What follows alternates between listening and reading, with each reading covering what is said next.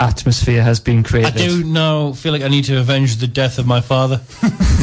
He's not dead, but I do feel like I need to Yes. ride Has in on a anyone, horse. has anyone got a copy of Bring Me the Head of Alfredo Garcia? Not Well, with me. Paul's got a version, but it's, I, I don't think it's the version you're after. Moving on. Yes, uh, it's 10 o'clock. It's time for uh, That There Movie Hour with me, Paul Young. Me, Daniel Mumby. And me, Graeme Fowler. Yes, there's an extra head in the room, bit like the end of Seven. And so let's crack on with the UK's top 10. Loving it. Right, Daniel's got the top 10 because we, we've apparently been working from an old uh, website. Well, that's because we're old and we're stuck in the past. Yeah, but it's Yahoo. Damn Yahoo. Update your I'm, I've killed it. It's fine. blooming website. Anyway, Should we just- yeah, yes, let's get carry into on. What's at number 10? Uh, it's the Green Hornet, so I should defer to both of you two. What did you think of it? I, I think about it's- past two weeks. Well, yeah, we did. It's a lot better than you expect. You, you go. The thing is, maybe it's because you go in with low expectations, but it's actually a very funny, uh, very good film. I, I would, I would like a sequel, but I think only one more. Let's not franchise it. One more would do it, or even leave it as it is. Yeah. Uh, Cameron Diaz has reached a certain age where she can only play certain roles, which is really interesting to play on that as well when he does the whole thing about her being so older. This movie will get a sequel simply because it's made an absolute fortune in Asia because the the, the star, Jay Chou, the- yes. yeah, is is a major pop star in. Did you feel weird when we were in the cinema like I did? The fact that we were kind of surrounded by Chinese people. Beijing upon Tyne? Yes, and it was the the short round joke where I mean you laughed out loud. And they didn't. We LOL'd and we kind of looked at us thinking, we're going to get killed. Well, that's because, as Paul knows, every Chinese person has latent um, martial arts abilities. I, I, I've been to China, and I can uh, confirm this. True, everyone's Jackie Chan. So we're in Fisher King territory already. You know, he's the shock jock, and you've got to play Robin Williams. As long as I don't have to play with Robin Williams, he's a bit scary now. It does a good Dustin Incidentally, Hoffman though. incidentally, uh, off on a tangent, he is being rumored to be uh, Doctor Hugo Strange in the new uh, Batman movie, which would work brilliantly. Uh, well, because he was in the remake of Insomnia with Christopher Nolan. so which that- is a brilliant movie. it is very good. So I wouldn't rule that out, to be Just, honest. just to bring Paul in on this to cheer him up a little bit and make it more sort of infantile. The one of the leading guys on the film Insomnia is also in Batman. and His name's Willie Pfister. Wally Pfister. Wally Pfister. Sorry, I even got that wrong. Uh, but there you go. You see, just just to bring Paul back in on this, he's looking a bit. What's the number nine, Daniel? Uh, it's Brighton Rock, which is an interesting reimagination of the Graham Greene novel. You know, depending on your view, it's either just a readaptation of the novel or a remake of the 1947 version starring the baby-faced Richard Attenborough. I said last week, if you're interested in his early performances, go and watch 10 Rillington Place, in which he plays a serial killer. I mean, there's a lot of people out there who have written saying, you know, how dare this film, how dare it kind of go on an untouchable classic. And personally, a lot of Graham Greene film adaptations are very overrated. I mean, where do you stand on The Third Man? I, I tend not to. He gets very upset if I do. I haven't seen the whole. I, I have to say, I haven't seen the whole film. Well, uh, I know of it, and I know its importance. I think his best performance though was when he was narrating The Blue Planet. This is Attenborough you're talking about. oh, very good. Sorry, I had to bring it bring it for the for, for the masses there. Um, the performance. i I'm going to go back onto uh, Attenborough in the film, the original film. Yes. Is it, it works because you don't expect him to be acting in that manner. Yeah. I know I obviously Ten Ring Place he's the murderer, but we we tend to now think of uh, Dickie Attenborough in a, in a much more Avuncular Light. yeah, uh, he's a kindly uncle. He is very much the Jurassic Park role, which, on a total tangent, I, I don't know if you've read the novel, or you've probably seen the film. The characters are very different in the novel as they are in the film. He's more sort of an uncle, sort of a, a fatherly figure in the film, whereas in the novel he's a little more cutthroat. Uh, that's the role that people think of Richard Attenborough as. Yes. To see him playing a, a basically a psychopath, is brilliant. Yeah, Yeah, so I think yeah, the original version is probably the better one, but I do think Sam Riley is a very good actor. I think Rowan Joffe, son of Roland, who you know recently made Captivity, less said about which the better. Um, he's the star Elisha Cuthbert though. just don't just don't go there, otherwise I'll end up ranting for the whole hour about You can't. She, she, that film is. she's she's very close by. She's the girl next door, isn't she? She is indeed. But to round this up, I think there are moments when the new version drifts too close to essentially being Quadrophenia. Of course, Phil Davis does turn up briefly in it, but it's probably okay. Is he on a moped on the scene? No, but there are there is a scene which a couple of people have written about where he and um, where two people who've played Ian Curtis have a fight under Brighton Pier. Fantastic. I was going to say Sam Riley was um, Ian Curtis in um, Control, which yes. is a great film. And uh, the uh, other one is, I think his name is Martin Stanchel, who played him in a TV film in the 70s. What you're going to find, listeners, is obviously uh, I've done some movie stuff for Paul. Is, is Paul and I really are more sort of action blockbuster fans. My friend Daniel here is um, obviously very well versed in the world of movies and will know sort of uh, more a more general view of the movie as it is. I have to say, I'll be honest with you now, I, I tend to stick to the more sort of blockbuster films as this pure escapism, but I will defer to this man's knowledge on pretty much You're anything. You're very kind of no. I like escapist blockbusters as much I would as say the don't don't pigeonhole them as. Oh, no, no, no, that's, that's what I'm saying. That's why I said more This lad general. still watches Star Wars. That's why, I, does. that's why I said a more general view of the world rather than our point of view whereby Bruckheimer and Bay are legends and should be worshipped thusly. Get out now. what's what's next in the top ten? Uh, Gulliver's Travels, and it's still there. For goodness' Can I just, yeah, honestly, and I think we've said this before, is, is obviously Orange uh, do the movie adverts before the start of the films. Other film and, companies are real. And they did uh, the Gulliver's Travels, and you think it's one of those joke movies they do. I mean, if you've seen the ones in the past with like Danny Glover, and you think it's a joke movie, and then you see an actual trailer for the movie and go, oh, they're actually making this? It just makes you a little bit sad for Jack Black's career, doesn't it? Well, this is the thing about, uh, if I can just say about um, Seth Rogen in The Green Hornet. I think you said this, Paul, when we see it. It's good that someone's being Jack Black because someone should be. True. Yeah, I mean, I think the only thing you can say about Gulliver's Travels is the fact that it's the fact that it's probably still there and taking more money is the reason the dilemma has gone out. And there's nothing. I mean, the only thing worse than a bad film by a bad director is a bad film by a good director. And I think that the fact that the dilemma hasn't performed anything like as well as Ron Howard wanted should uh, encourage him to go back and make a proper film like the Dark Tower series, which he's working on at the moment. Indeed. What's the next one? A little bit of heaven. Which bit? Uh, it's uh, the new Kate Hudson vehicle. Um, yeah, should we, do you want to just move on? No, I, I actually want to say a fair bit about this because it's Go for it. horrible. Um, Fantastic. Put that in the poster. Throw away. it's horrible. Okay, now so go on the poster. Basically, because we didn't get a chance to cover it last week, Kate Hudson discovers ho- um, early on in the film that she has cancer, uh, and while she's undergoing a routine scan, she um, starts hallucinating as a result of the anesthetic. It goes to heaven where she meets God, played by Whoopi Goldberg, and Oh, dear. Whoopi Goldberg. This is going to sell well in the You- southern United it States. gets it gets better or worse depending on your view.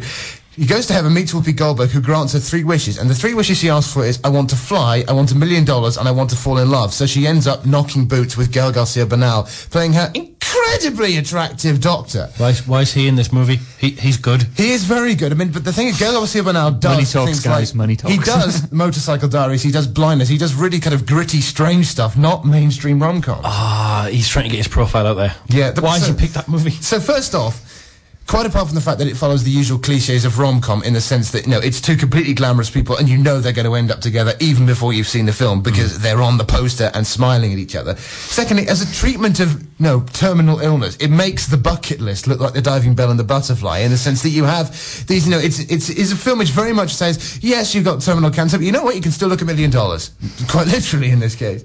And then, I mean, have you seen Bruce Almighty? Yes. What did you think of it? Can I No, just can I just say I- that I love that? I really enjoyed that movie, and I didn't think it was as twee as it could have been. I thought it could have handled the, the matter a lot worse than it actually did. Yeah, well, put it this way: if you were one of these people who, no, thought that uh, the way that Bruce Almighty handled the idea of using spiritual power for material ends, as in being God, so you can shag Jennifer Aniston, for want of a better Can we say word. that in the air, Jennifer Aniston? Are we still allowed to? Just checking. If you thought that, Gull- that not Gulliver's Travel, if you thought that um, Bruce Almighty was a bit dodgy in handling that, then this is positively no. It verges on blasphemous. You know, you go and you get the powers from God, and you say, "I want money and looking good." I'm just no. Uh, did- uh, she, she already had the looking good. She's Goldie Hawn's daughter. I, I like the fact that her mind is so small she asked for a million dollars. Brilliant. That won't even buy you a home in certain parts of your own country. You would ask, come on, you'd ask for 10. Or if you're going to ask for a million dollars, at least do the Austin Powers impression while you're doing it. I mean, that would have at least redeemed part of the film. I've now got an image of Kate Hudson. N- Never mind. What's next? What's next? Uh, such, such anger in the room at such an early time in the This is what morning. happens when you put two film critics in close proximity. We can't touch because we just Bring it on. you- Don't cross well, well, the this, this, well, this, we, we, well, according to Paul, we could have a time cut moment. True. Paul, Paul has a theory later on, which we, we, we may discuss, we may run out of time for. We, we should do, yeah. That you are him from the future. How far from the future? Not very far, don't worry. I'm, I'm 26. How old are you? 22. Well, four years. Moving on. Uh, yeah, the Boy has to put eight stone on. Oh, sorry. Let's. Easy done. Are we good? Yeah. Uh, Should we canter through this so we can get the top 10 finished by quarter past? yeah, yeah, sorry. Uh, Mechanics at six, which is a workmanlike, unremarkable Jason Statham film, although it's, Statham. although it's arguably better than the Michael Winner original because Michael Winner couldn't direct for Toffee. Really, I find find fantastic. That was a very poor impression of Michael Winner. I didn't even know who you were doing then. Exactly. Uh, well, well, it wasn't Charles Bronson. Have you seen Burke and Hare, in which he has a cameo as someone who gets? He's in it? Yeah, he has a two-second cameo as someone whom they push over a cliff in a stagecoach, which is obviously an in-joke to the esure advert. Also, his best uh, role. Quite possibly. Uh, but yes, um, Let's rattle through. That's next. keep going, sorry. Uh, Sanctum's at five, the diving thriller James. Cameron goes down a well. And boring, boring. I wish boring. they'd left him there, to be honest, because then we won't have Avatar two and three. That film only got made because of 3D. This is another notch against 3D. Yeah, it's him going. Look, guys, we've got these new toys. Who wants to use them? Although Richard Roxburgh is a fine actor, uh, I do rate him as an actor. He just hasn't had many great films. No, he he famously does the worst South African accent in the world in Mission Impossible 2. I believe I broke his jaw. I was just going to say, I think I broke his jaw. right. Don't go and see that. Go and see number four. Uh, Black Swan, which is totally mad. It's like a mashup of the Red Shoes, Black Narcissus, The Fly, Mulholland Drive, and Suspiria, put in a blender, chucked at the screen, and Natalie Portman is great. I, uh, a, f- a female friend of mine has seen this film. She, she actually said to me, I don't think you'd enjoy it because there's an intensity in the movie that can be excruciating and you may not find enjoyable. And I, she knows me, I, I, I do like my serious I should films. hope but- so. You'd be surprised. Uh, she, no, I, I like my serious films on occasion, but um, that level of intensity, having not seen it, just just reading about it and seeing the trailers and you know, read them, it, it does feel like it's something I may not enjoy. Obviously, let's get past the whole. There are some interesting sex scenes. They, from what I can make out, they do actually add to the movie, and it's not just gratuitous. Uh, Yeah, I mean, compared with the sex scenes in Mulholland Drive, they're relatively gratuitous, but they're not they're not completely manipulative. No, but Aronofsky doesn't really kind of. He's not the kind of director that needs to be gratuitous for gratuitous sake. They could sell the movie on that point, And they have. and they have to a certain extent. But um, I'm told the performances are brilliant. Yeah, Natalie Portman. We've kind of had a discussion before about I've always found Natalie Portman really irritating, not just because of Star Wars, but you know, Closer, My Blueberry Nights. I don't even think she's that good in V for Vendetta, but this is the first performance I've seen her in when I haven't felt the need to stand up halfway through and shout at the screen. That's great. Also, um, um, Mila Kunis, apparently her, her performance is going down well with a lot of audiences. Yes, it is. I mean, because the film is. a set- I mean, if you want to, out of all the films I compared it with, I mean, the style is very close to the work of Dario Argento with Suspiria, which is, you know, the, the famous tagline for which was the only thing more terrifying than the last twelve minutes is the preceding ninety-two. Um, but it is essentially you take the central um, parameter of Black Narcissus. You know, one woman is pure but naive, the other one is sexually wanton to the point of being insane, and you let that play out in a very kind of uh, full-on giallo way. I think it's really good. Also, good to see Vincent Cassel in the film. He's one of my He favourite European good. actors. Yeah. True. Number three is The Fighter. Which is unremarkable, and it's heresy that uh, David O. Russell, who is a self-serving hack, got nominated ahead of Christopher Nolan. Have you seen I Heart Huckabees? Uh, oh, uh, no, but that is is that uh, Dustin Hoffman and Jude Law? Yes. And it is one of the most self-important pieces of tripe to come out of America since The Deer Hunter. Right, let's skip that one. What's Yes. number two? Uh, the King's Speech. Outstanding movie. I will stand up and say that uh, uh, outstanding film. Just don't stutter, Paul. Come on. We did that last week. That joke isn't funny anymore. No, uh, who wants Who wants to reenact the swearing scene? Since it's the everybody show? wants to, but I'm not going to. It's, No. it's the final word when he just goes tits after everything. And that's still one of the things for him. It, it's hard to say. And absolutely brilliant. One of my favourite lines in the whole film is "We're not a family, we're a firm," and I think that sums up the royal family and pretty much every royal family. Yeah, there's the uh, the line in it where Michael Gambon's just given his, as George V has given his Christmas speech, and he said, "No, this this blasted invention has reduced the royal family to actors." It's, it's honestly, I, I'm a history buff, history degree and everything. It is just, it's a brilliant, brilliant movie. And I think that if, I have to say, all the performances were fantastic, even the smaller parts. But if uh, Firth doesn't win Best Actor, now I know I haven't seen The Fighter and I haven't seen True Grit, but if he doesn't win, I haven't seen The Social Network either. But if he doesn't win Best Actor, it does feel as if it's a crime. Or if he doesn't win it, whoever wins it must have put on a f- phenomenal performance. Well, I mean, if you look at the best acting category, well, I mean, Jason Jesse Eisenberg, I don't think is. I think he's the outsider. Jeff Bridges isn't going to win it because he won last year, and Hmm. only Spencer Tracy and Tom Hanks have won back-to-back Best Oscar uh, awards.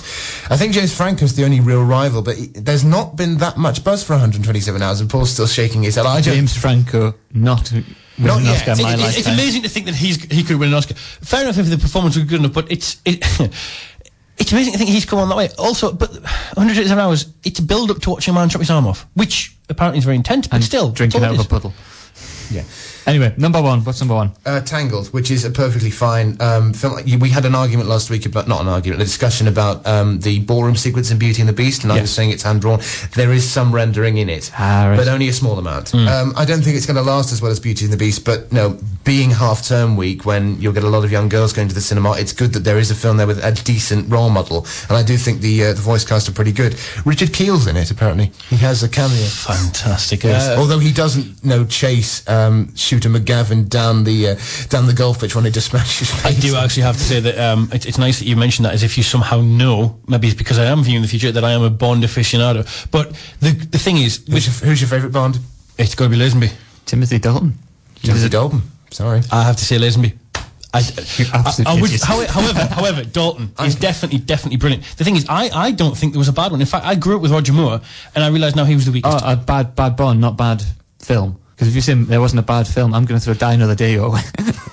I'll, I'll With just the def- fencing I'll- sequence. I'll deflect it with Moore's later ones. I won't even name one. You could, well, let's just say Moonwalker. Right, okay. Anyway, moving, getting back to the point in hand. Entangled.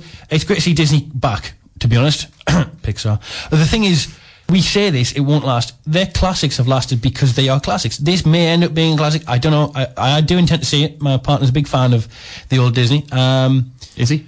Ha, ha, ha, ha, ha, he made a joke about me being gay. Sorry. Which I'm not.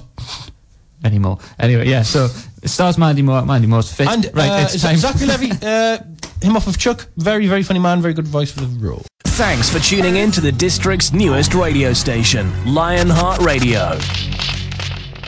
Right, it's now time for the cult film of the week, which is Deliverance. Dueling banjos. indeed. Let's just let's just talk over the top of it, and I'll I'll fade this up when it gets in. Okay, so a bit of background information because we've been kind of talking about doing this ever since we started this show. Um, based on a novel by James Dickey, who also wrote the screenplay, and he actually has, um, I don't know if you spotted this, a cameo performance as the sheriff at the end of the film. He's the guy who says basically, go home, don't ever come back, and don't talk about this ever again.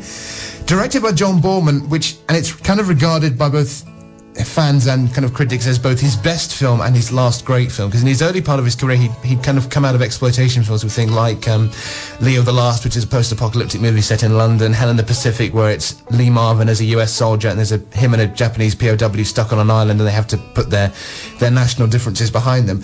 His previous film before this was a film called Point Blank which uh, in many ways was the forerunner for No Country of Old Men and then it's Lee Marvin basically walking around asking various people where his money is and then killing them so you have this kind of build-up to exploitation. After Deliverance, however, Boorman became a bit full of himself and made films like Exorcist 2 The Heretic, which is regarded as one of the worst sequels ever made, Excalibur, which is held up by many as the definitive version of the Arthur myth, although it is rather bloated and baggy.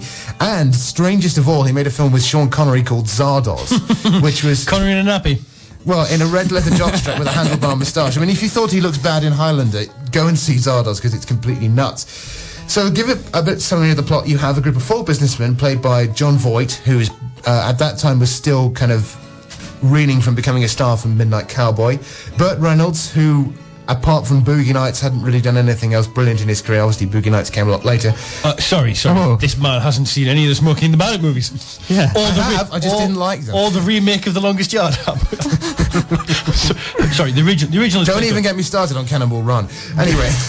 So you have Burt Reynolds, Jon Voight, Ned Ooh, you crossed the line, mate. Oh, hang on, just breathe. Cut to ten.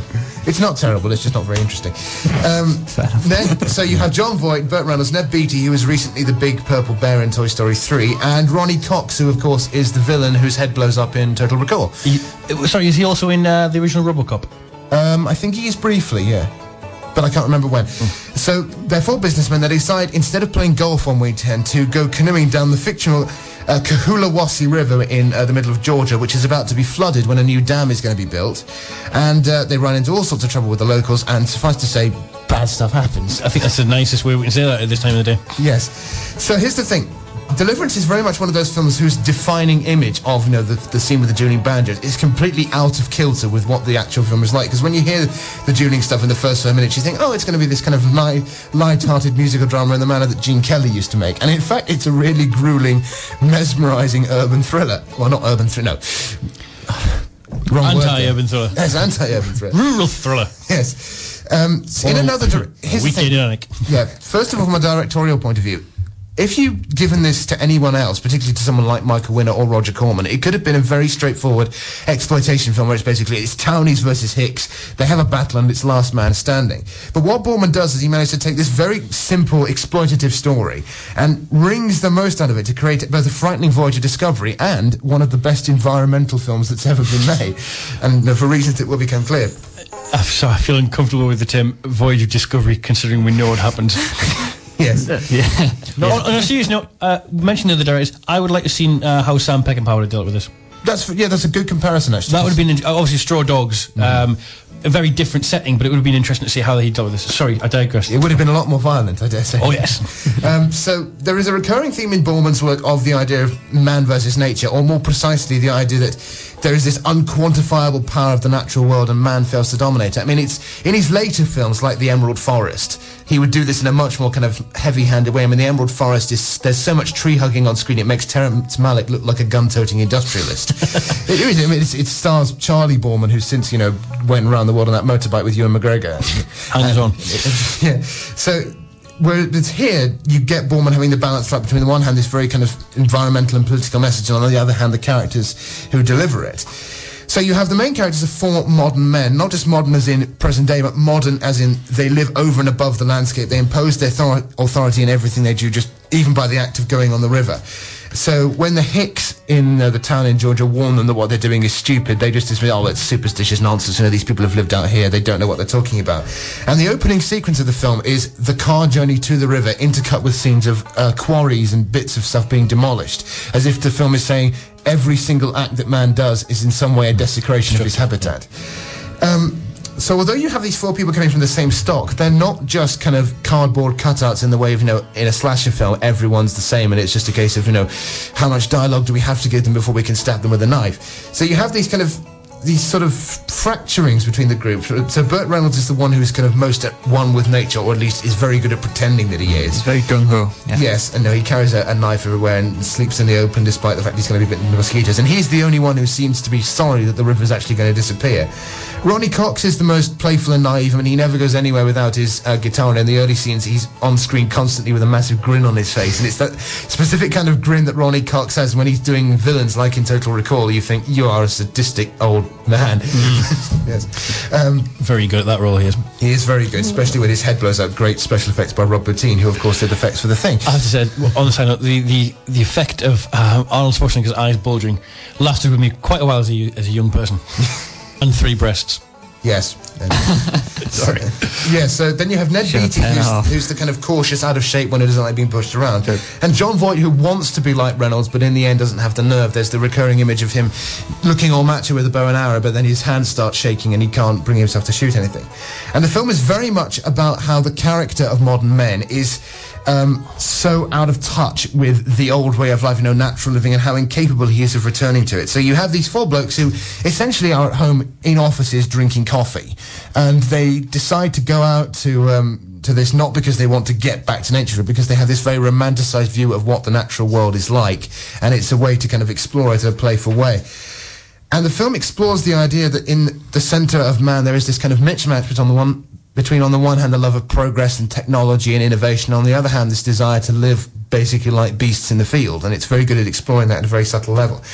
For the for the early part of the film, their view and experience of nature conforms to this romantic ideal of hey, it's all trees, it's all people, this wonderful river and so forth. But as soon as the darker, less merciful side of nature kind of rears its head, you start discovering just how out of place these people really when are. When they meet the locals, shall we? Yes, the locals who may or may not have a moonshine still hidden in the woods. Put it this way, if Reynolds and the others represent man's desire to dominate nat- nature with a kind of nostalgic, playful fondness for it, then the locals whom they meet in the woods are kind of nature, not so much fighting back, but just stating its case because nature is brutal, ruthless, and it, it doesn't do horrible stuff because it wants to. It does it because that's the way it's always It, been. it is. It's not good. It's not evil. It's not like the Victorian notion that nature is horrible and evil. It, it just, it is. Yeah. It just exists as a force. Yes, which brings us on to the squeal like a pig sequence.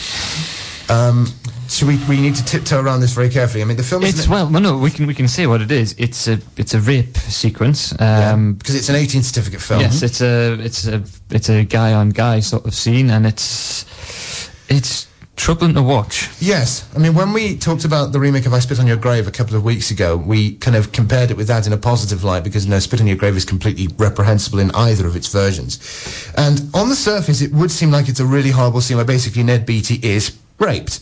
But the thing about it is that it is, first of all, Remember, it sorry, is- remember, kids, that's lots of hugging bear gets raped. thank you for starring whatever children might be listening out there. There's the sound of parents turning the radios off all over Anik. So, firstly, purely from a technical point of view, it's quite well handled in the sense that Boorman doesn't just put the camera on the scene and say, yes, let's look at this, let's look hmm. at this man being tortured, and let's look at it some more. It's not exploitative because he uses a combination of close-ups on Ned Beatty's face showing the character in pain and very large wide shots so that you can't ever quite see what's going on. And it's the classic thing of, you're not seeing it, you're... You know it's there. yeah, you know it's there, but you don't... You project your own fears onto it, so it I think becomes more the, frightening than it actually the is. The way that for me that worked out well uh, was it was uh, during the scene Jon Voight is like tied to a tree via his neck. Yes. and it's his reaction to the whole thing. Yes. Obviously, the noises and stuff don't really help, but when Well- it's, it's his face reaction, you kind of go, "Ooh." But the best horror movies work on that level when you don't actually necessarily see the monster, as it were. And if we're going to use this here, this um, the rib as the monster, as it were, you're not seeing it directly. And that's where I always find that's where the best horror movies are. When it's sort of a glint in the eye, is it there? Isn't it? You're not seeing the scene directly. You know it's happening, and as you say, you're using your own imagination as to why it's you know as to what's happening, and, and that is always worse, I think, than actually showing it. Yeah, I mean there are exceptions. I mean there are things like the Thing and Hellraiser, in which it's very f- it's very full on and very visual, but it works by kind of tapping into something primal. But I do generally agree that it is hmm. best to kind of a good director will be able to do something without showing it. But it's not just that the rape scene is technically done because it actually has substance to it. Because there's the earlier comments in the film about Reynolds talking about, you know, by building their dam, people are raping the countryside, and the others say, "Oh, shut up," you know, just you know, go and have another piece of wood. Um, so if so, if you have you have all this talk about you know mankind raping the countryside, and here is the countryside raping man. So it kind of works out in a nice, ironic way. I'm so pleased you didn't say it was justified. No, I, I didn't say it was justified. So, I'm, saying I'm pleased you didn't. You know. no. The, here's the thing: the brutality of the film it it is justified in a way because it does successfully communicate the themes without being gratuitous or exploitative. Because there's a shot just before the rape scene where Jon Voight is trying to shoot a deer, and again he gets the shakes, the deer flies off, and the deer runs away. And it is the same thing of man comes in thinking, "Yes, I'm man, I'm civilized, I can control nature," and then finds out. Actually, I can't. Yeah. Actually, the whole world is against me, and I'm quite scared. Yeah, I ain't shooting Bambi. Yeah. Um, That's what you get. But it does. It is absolute proof that under the right conditions, with the right director and the right script, visceral, gut-wrenching horror can be can say any, every bit as much about a subject as you know, the most talky mainstream hmm. film. And frankly, a lot of the ideas dealt with in kind of nuts and bolts exploitation films are a lot more interesting than what happens when they end up in the mainstream four years later. The film is very well directed, not just for what it is as an exploitation thriller, but as a thriller in general. I mean, although it has this kind of rough and ready look, it's got this very drained out cinematography. It's shot by a guy called Vilmos Zsigmond, who also shot The Deer Hunter. And he is famous, no, I'm not going to go there, because although, no, regardless what else you could say about The Deer Hunter, Vilmos Zsigmond is a very good cinematographer. and what just, he, just filling in that backstory there, Graeme. Wait, I- what I else- lo- what is I- it? A I vi- a love- vi- possibly Vietnam's greatest movie. that was said on purpose. I do apologise. I, I like the Deer Hunter. Daniel hates it. So no, I think it's one of the worst films ever made. Um, so This man clearly is not aware of Martin Lawrence's work. I am, but no, at least that was boring, rather than just being racist. Um, so, so the, but the, the thing is, Vilmos, Vilmos who shot both this and The Deer Hunter, he, he is famous for inventing something, or, is- or uh, making something popular known as pre-fogging, which is where you take the celluloid and you partially expose it to the light before you start shooting. So all the brighter, glossier colours are taken out, and you're left with something which is very sort of pale and, you know, poetic. Um, but also that because the budget is so low, all of the stunts in the film are real. So in the scene where Ronny Cox dives over the front having been shot and the canoe splits in half, that's all real. That happened in one take. They did it in lo- on location in Georgia. And in that scene where they're kind of scrambling around in the water, Boorman's camera is kind of following them as they go above and below. So you see the camera kind of half immersed by water. So you really get the sense that these people are drowning. And you balance those visual, those kind of very visceral in-your-face shots with these beautiful kind of aerial landscapes of the wood and the wetlands of Georgia, and it's really well directed. We should also touch on the use of music. We played the dueling banjos just now, which we kind of said is, and in the same way as Get Carter last week, there's not a lot of music in it, and it's very like Roy Budd's soundtrack in Get Carter. It's one of those things where you hear it very early on, and then it keeps just coming back in little Yeah. segments, and those little kind of returns to the main riff actually strike the fear of God into you. Because once you've got, um, once you've had the squeal like a pig sequence, every time a banjo pops up, you instinctively think, are there more of them out there? And you instinctively start looking in the background, like, are they going to come out of the trees? Are they under, under the river? Where are they? And like any great western, it's a film which uses not just the character of the landscape, but background noise like just water lapping or bird song to create really nerve-shredding tension, like where Jon Voight is hiding at the top of the mountain waiting for the sniper, and all you can hear is just bird song as the guy cuts stepping out behind him, hmm. and it's really nerve-shredding. So just to sum up, I think the performances are great. I mean, Jon Voight's every bit as good as in Midnight Cowboy. He would team up with John Boorman again in a film called The General, which is, you know, it's flawed, but it's a rather interesting um, Irish gangster film. I think it is the ber- best thing that Burt Reynolds has ever done. I mean, he does carry himself like a young Marlon Brando in those scenes. I was I mean, supposed to say that's a, uh, the juice has the look of him as He well does. as the Yeah, It's the a high- serious it's role. the high forehead as He well, can isn't it? do serious roles. He can do serious roles. Uh, it's just he's more remembered for his more comedic performances. He then turns up in films like Striptease, sort of desecrating his legacy. But no mind. Yeah, and all this kind of surgery he's had so he can't move his face anymore. Oh, again, uh, to ref- reference back to the remake of The Longest Yard, it's painful to watch the man just not grasp the fact he's growing old. Just deal with it. Yeah, Sorry. dyeing his tash in his hair. Yeah, that's graceful. it is also Boorman's best film in the sense that, like I say, after this, he there was a, a French critic called uh, Michel Ciment or Michael Cement, as he's pejoratively called. He basically wrote a book saying how, oh, this man is an auteur, and he did get a bit full of himself. You know, I mean, Exorcist II: The Heretic is terrible, but uh, you know, I don't think it's quite a flawless film in the sense that it does take about 10 or 15 minutes to kind of kick into gear and like all exploitation films there are rough edges but that is a small price to pay for what is a terrifying top-notch low-budget thriller Yeah. Incidentally, from the environmental issues there, what do you think of Fern Gully? Sorry, uh, Av- Av- Avatar, or as it's also known. Um, I haven't seen Avatar, so I can't comment. You're not really missing too much.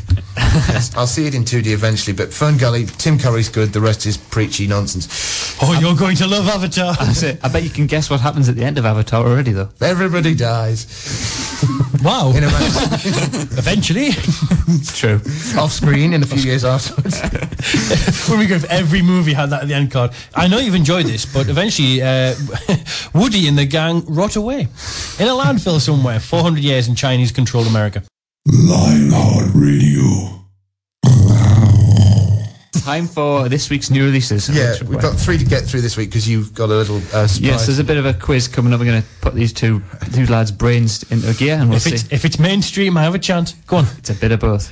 Okay. Uh, which no, one- no French New Wave.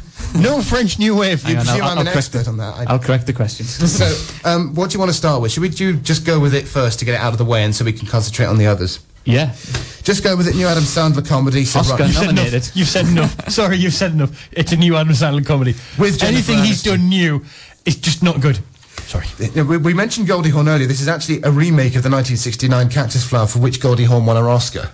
So I don't think that's, prestige. there's no risk of that this time. So story is, he plays a plastic surgeon. He pulls women by pretending to be unhappily married. When he finally meets his perfect woman, he asks Jennifer Aniston, who's his office manager, to pretend to be his wife, whom he's getting divorced from. Their kids get involved, and they all go off to Hawaii, which is basically an excuse for the cast to have a holiday while they are making a terrible film. It's not as bad as Good Luck Chuck. It does have, you know, that kind of on the twist of, you know, he can be really, really horrible and then have a schmaltzy ending, so we all go out feeling okay. It's like I say, not as bad as Good Luck Chuck, but then frankly, what is? Don't go and see it. Uh, one other thing, that, that- sadly, there is a quite a funny line with the children in the trailer when they're talking about can I do accents and she start, and but that's the thing. It does seem like the funny jokes are in the trailer. Avoid.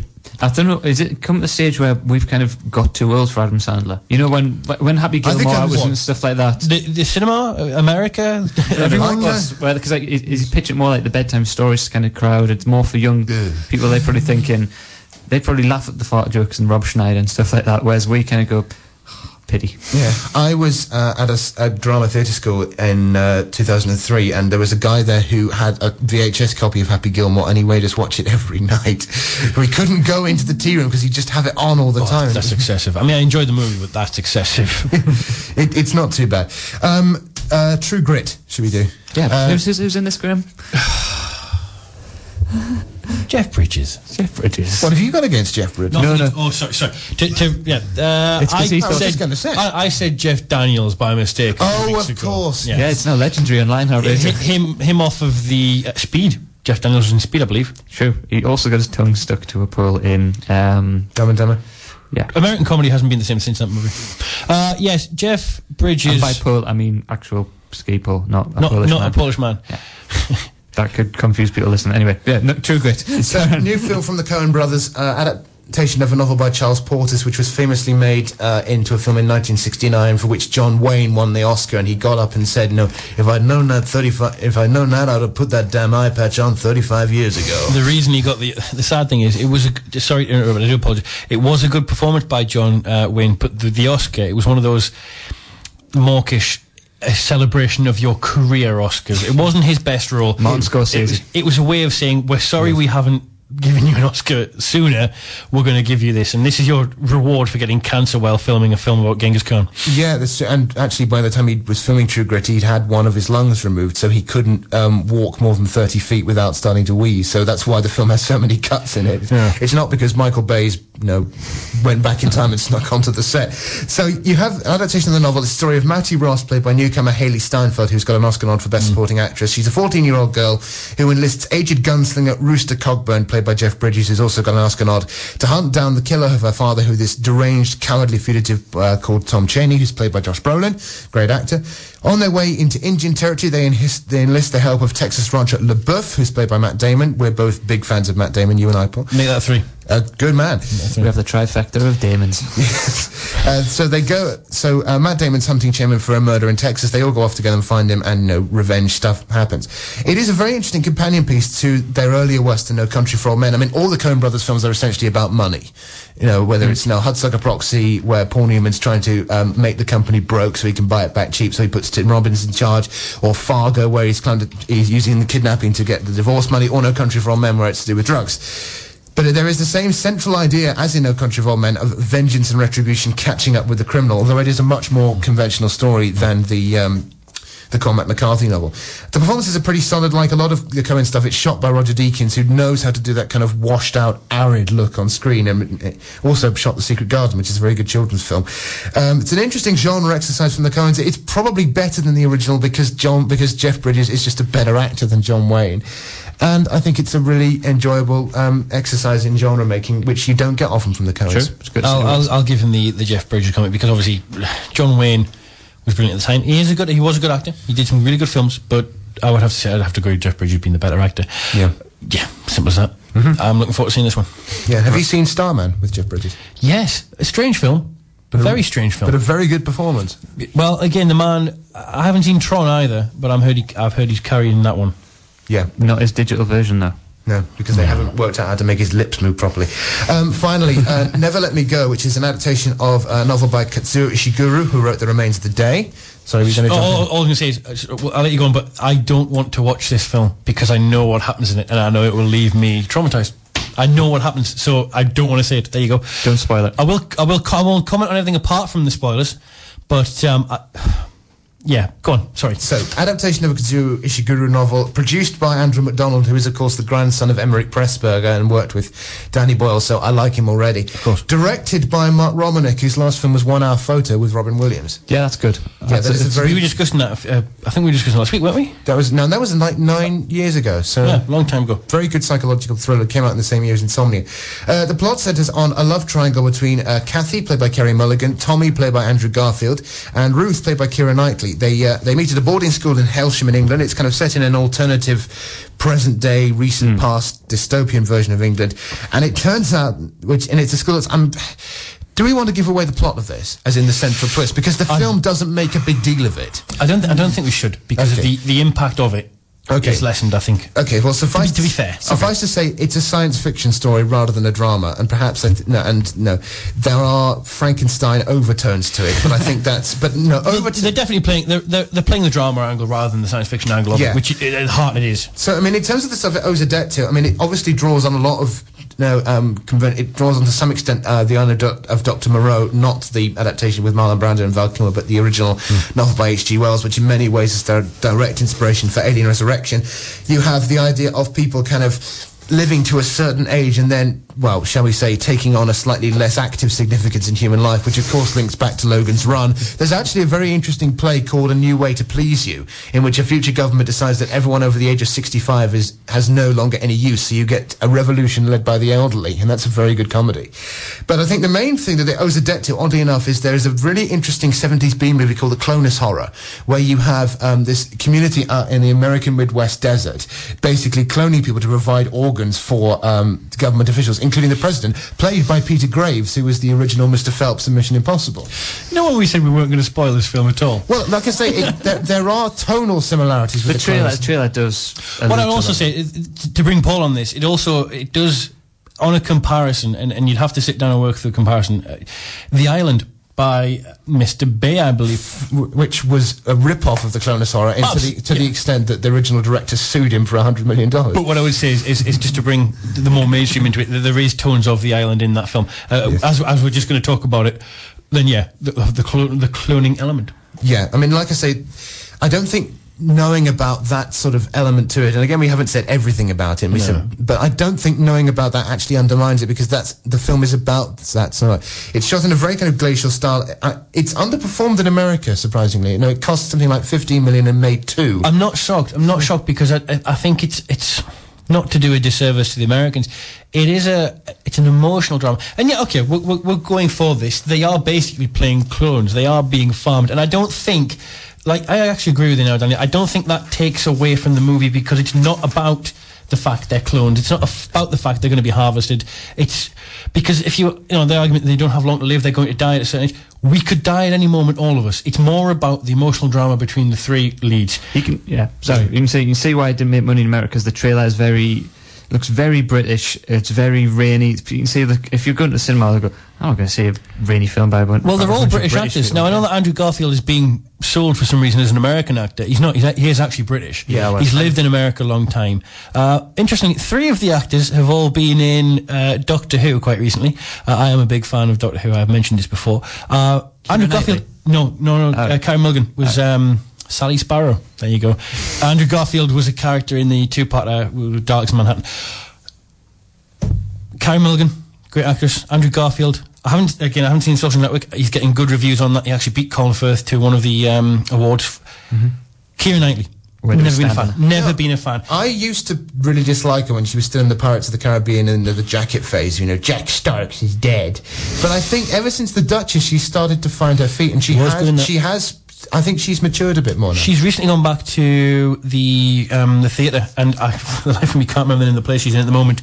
With um, I think it's Michelle Williams. They're getting no, it's not. Sorry, it's um, I can't. Elizabeth, it's. Elisabeth Moss off uh, who was in she's in Mad Men. She was in The West Wing, and it's about two teachers accused of lesbianism. Yes, I, I've, I can't remember the title of it, but I know what you're talking She about. is getting very good reviews from that now. I think when she first started in the theatre, she may have been a bit young and naive, and she's very self-conscious. Um, I'm glad that she's not in the new Pirates of the Caribbean movie for, for her and for the series. and I think that she's doing now that she can act. Just with she's she's got the name. The name is there. She's established. She can now do films that she wants to do. Yes. So I think the film of the week is True Grit. Never Let Me Go. I mean, it, it's it's very good, but I know it isn't for everyone, and we don't need to give Adam Sandler any more money because he's too rich as it is. And watch out for Andrew Garfield in the Spider-Man reboot. Yeah, which is coming out next year. Indeed. From the heart of the district, this is Lionheart Radio. Right then, as it's the last show, I thought I'd just do a little bit of a twist and uh, We should say, no, when we say last show, I'll be back next week with Richard Dale. The cult movie, Yes. the movie hour will continue, but Paul is moving yeah, on. Richard's going to do eight till eleven, not nine till twelve. But yeah, I won't be on for three hours, don't worry. can if you want. The movie show never dies. Only the actors who play the movie show. True, we just keep rebooting it. It's like the uh, in Coronation Street where they keep getting a new actor to play Don't- Nick Tilsley. don't don't talk about Coronation Street. Why? Let's move over to the quiz, shall we? Destroying this nation. Yeah, anyway, we're having a quiz. Um, it's fi 15 questions each, all on the movie theme, and we're just going to test the old Graham out of these two. I'm going to have to co- uh, make Graham turn the computer around because he might be on the internet. Oh, I hadn't. That wasn't why I was looking at it. Right? Paul, Yeah, right. is rules. because I'm on www.paulsquizanswers.com. right, um, Daniel, call heads or tails? Tails. It's heads. It's heads. It's heads. Do you want to go first or second? I would have actually. I'll go second, so I know what I have to beat. I would have actually called tails as well. Tails never fails. Right. Question number one, Daniel. And I'll, I'll not tell you whether you got the right or wrong. I'll just mark them and then we'll play record and I'll tell you the answers. And the tension will build. and right. what- ladies and Have you gentlemen, got Mastermind as a as a ba- as a backing music? I don't think so. We've got the Turtles music. That pretty much the same sort of. It's not good enough. let's, let's have the first question. Come on, I'm on yeah, 10 they're toes. playing for a Yorkie, man-sized chocolate. Uh, women can also have that as well, and they can be linesmen. Lines people. True. Question number one: Who directed The Truman Show, The Way Back, and Witness? Peter Weir. Who won an Oscar at the 2000 ceremony for Best Actor? 2000, Yes. uh, that would be Russell Crowe. Right. What is the name of the dog in the Back to the Future movies? Uh, Einstein. What is the name of the third official James Bond film? Goldfinger. Which film did Christian Bale make first? Captain Corelli's Mandolin or American Psycho? American Psycho. Who dies first in The Godfather, Sonny or Don Vito? Uh, Sonny, I think. In Ghostbusters, what is Ernie Hudson's full character name? Pass. Pass. In name the film the following line is from. Here's looking at you, kid. Casablanca. Who is Angelina Jolie's father? Jon Voight. In High School Musical, that's my test you. What is the nickname of the basketball team? Pass. I think more of you for not knowing that. Which film links Timothy Olyphant and Elisha Cuthbert? Uh, Captivity. Which film had the following tagline: "Check in, relax, take a shower"? Pass. In which film does Robert De Niro play Father Bobby? Um, can I come back to you on that one? Yep. 14. In the Twilight series, what is Vampire Edward's surname? Um, Pansy. That's not right. Cullen. What is the what is the full name of the fifth Harry Potter film? Harry Potter and the Order of the Phoenix. Right, number 13, we'll go back to that one. In which film does Robert De Niro play Father Bobby? I'll guess Awakenings. Right then, Graham, your turn. Uh, I'm ready just to pass the Yorkie over to him now. Uh, I'm very impressed with that. Step up to the mic, Graham. Here we go. Question one, and you'll see they're sort of similar to the team question. Who directed Red Dragon, Rush Hour, and The Family Man? Rush Hour. Yeah. Brett Ratner? Who won the Oscar at the 2000 2006 ceremony for Best Actress? Uh, 2006, 2006. Pass. It's either been. Do you want to come back to that one? Can we come back to that one at the end, please? All right. Uh, what is the name of the orangutan in Every Which Way But Loose? Oh, Clyde. The look on his face there. He's lost it. What is the name of the 19th official James Bond film? The world is not enough. Which film did Nicolas Cage make first, 8mm or Snake Eyes? Oh. Snake Eyes. In Saving Private Ryan, whose character dies first, Tom Sizemore or Vin Diesel? Look of fear just shot across his face there. Do you know? I'm going to go with Vin. In Ghostbuster, what is Ghostbusters? What is Dan Aykroyd's full character name? Peter Venkman. In which film is the following line from? Go ahead, make my day. Dirty Harry. Who play? I had to change this one because I mentioned it earlier. Who is Kate Hudson's father? Ah, now, uh, it's actually Bob Hudson, but you're probably going to go with Kurt Russell. right. Uh, the, well, the original question was who was her mother, but you mentioned it earlier. in Fever, in the film Fever Pitch, which football team does the film revolve around? Arsenal. Which film links Kirsten Stewart and Jesse Eisenberg? Um, is it Adventureland? In which film is the following has the following tagline? He loved the American dream with a vengeance. Oh, um, American Dream with a Vengeance. I want to say Die Hard, uh, but I'm going to go with Coming to America. you can become an outstanding answer. Can we go back to 2006? I'm trying to think what came, came out in 2006. Hey, we've got a couple more questions for you. All right, Right. In which film does Robert De Niro play Sam Rothstein or Rothstein, however you pronounce it? Uh, Casino. Right. In Grease, what is John Travolta? John Travolta plays Danny, but what is the character's surname? Oh God! De- for some reason, the desire to say DeVito. it's um. Oh, it's Tr- Truman Trubick, Danny, Danny uh, Truffaut or something. I, I don't know. Pass. Right. What is the full name of the fourth Harry Potter film? Harry Potter and the Goblet of Fire. Right. Uh, last chance for the Oscars. Oscars 2006. 2006. Who won the Best Actress Oscar? Wasn't going to part of crying. Uh, best actress. 2006. Uh, we'll just say Gwyneth Paltrow. Right. What we're going to do is stick a quick record on, and then we'll be back with the answers, and then we'll, someone's going to get himself a Yorkie. Lionheart Radio. McFly there with Falling in Love. You played in McFly on your last show. We were too busy talking to notice. Like McFly. Clever. Right then, these two geniuses sat opposite me. We're going to run through the questions.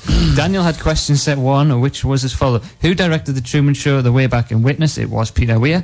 Who won the Best As- Actor Oscar? That's really hard to say. The best ass Oscar. That's a different set of awards, Paul. Yeah, well, Russell Crowe won it anyway. Um, Off of The Beautiful Mind. the dog in the Back to the Future films was Einstein. Although, Yes. in one of the alternate timelines, he's got a different name, hasn't he? It's Copernicus. Sorry, I'm just being a nerd. I'm just being a nerd. I do No, apologise. that's fine. Um, what is the th- name of the third official James Bond film? It was Goldfinger. Christian Bale did make American Psycho before Captain Crow's Mandolin. Don Vito dies after Sonny, so you're right to say Sonny. In Ghostbusters, Ernie Hudson's full character name is. Do you, want, do you know this one? Oh, it's Walter. It's Winston Winston, Zeddemore. ah! Winston Who cares? It's a very overrated film. Whoa! It's fine if you're 12, Just- but when just- you whoa, whoa, whoa. Paul, Paul, please move on. Please Yeah. draw a line Um, under his wrongness. Here's like at new kid is from Casablanca. Angelina Jolie's father is Jon Voight. In High School Musical, the nickname of the basketball team is. Is it Graham? the Wolverines? The Wildcats. Wildcats. Go Wildcats. Timothy Olyphant and Elisha Cuthbert starred in. The girl next door. Yes. the film had the following tagline: "Check in, relax, take a shower." It was Psycho. Was it the Oh. remake? No, no. Oh, the original. Yeah, the original. don't mention the remake. Gus of Van Sant. Elephant's a good film. Elephant is a good film. To Die For is good, but everything else is pants. In which film did Robert De Niro play Father Bobby? It was Sleepers. oh, Priest. Yeah, when you said Awakenings, I'm thinking. Yeah, Priest, Priest, In brother. Twilight series, uh, Em- Edward's surname is Cullen, and the fifth Harry Potter film is The Order of the Phoenix. And Daniel, you scored ten. Dang it. Not a bad too effort. Bad. And Graham, uh, you were right. Brett Ratner did direct uh, Red Dragon, Rush Hour, and Family He Man. also had a chain of gold uh, jewellery shops which went down uh, the pan. That was his dad. Um, If only he would come out and say that all of his films were terrible. Superman's brilliant. What are you talking about? I jest. At the 2006 Oscar ceremony, Helen Mirren won the Best Actress Oscar. I'll not repeat Graham's reaction when I told him the film was. Yeah, I because was nine years out. Did Jeff Daniels get an award that year? Jeff Daniels should be awarded every year. Arachnophobia was a brilliant movie. But The Squid and the Whale is dreadful. The orangutan in Every Which Way But Loose was called Clyde. Uh, the 19th official James Bond film was The Will's Not Enough. I don't care if I don't get any of the questions right. I remembered Hang Clyde. on, hang on a minute. 19th official. Official. Yeah. But Yeah. surely Never Say Never Again is unofficial. Yep. I'm so not including that die one. another day is the twentieth. Yes, if you count Okay, one back. yes, I yeah. see what you mean. Uh, Nick Cage did star in Snake Eyes before uh, 8mm. Vin Diesel did die first, and ahead of. Uh, Even though we all know that Vin Diesel can't die. and Graham, you, you absolutely broke my heart with this one. Ghostbusters, what is Dan Aykroyd's fun, ca- full character's name? You Venkman. No, Dan Aykroyd. Oh, it's Ray. Oh, The disappointment in this room, apart from Daniel who was I laughing wasn't. I wasn't listening properly, and I just went with. It was Sorry, Raymond this is very Stan. vindictive Raymond of Stans. Oh, uh, thing is, I, am not going to get a point for it, but you know, he was called Venkman, Peter Venkman. True. Uh, the line "Go ahead, make my day" was from Sudden Impact.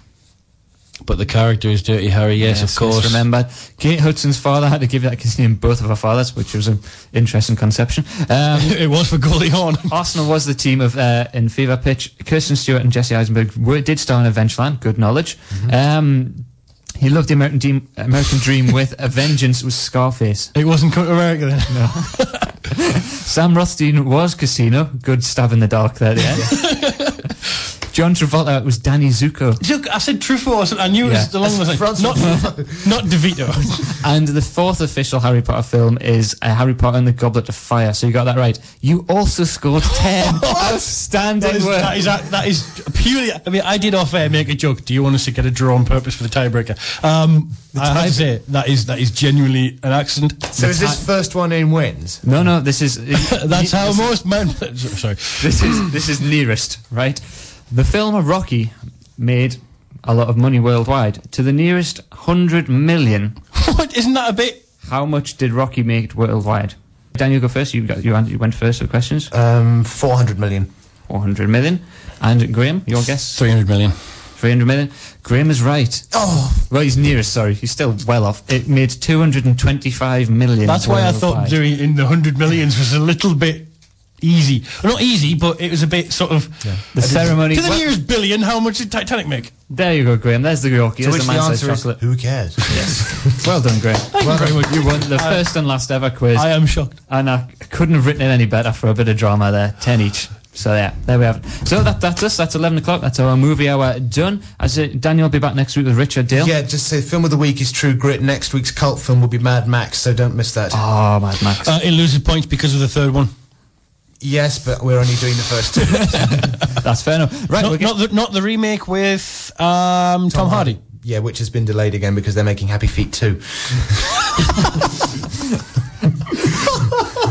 disgraceful, isn't it?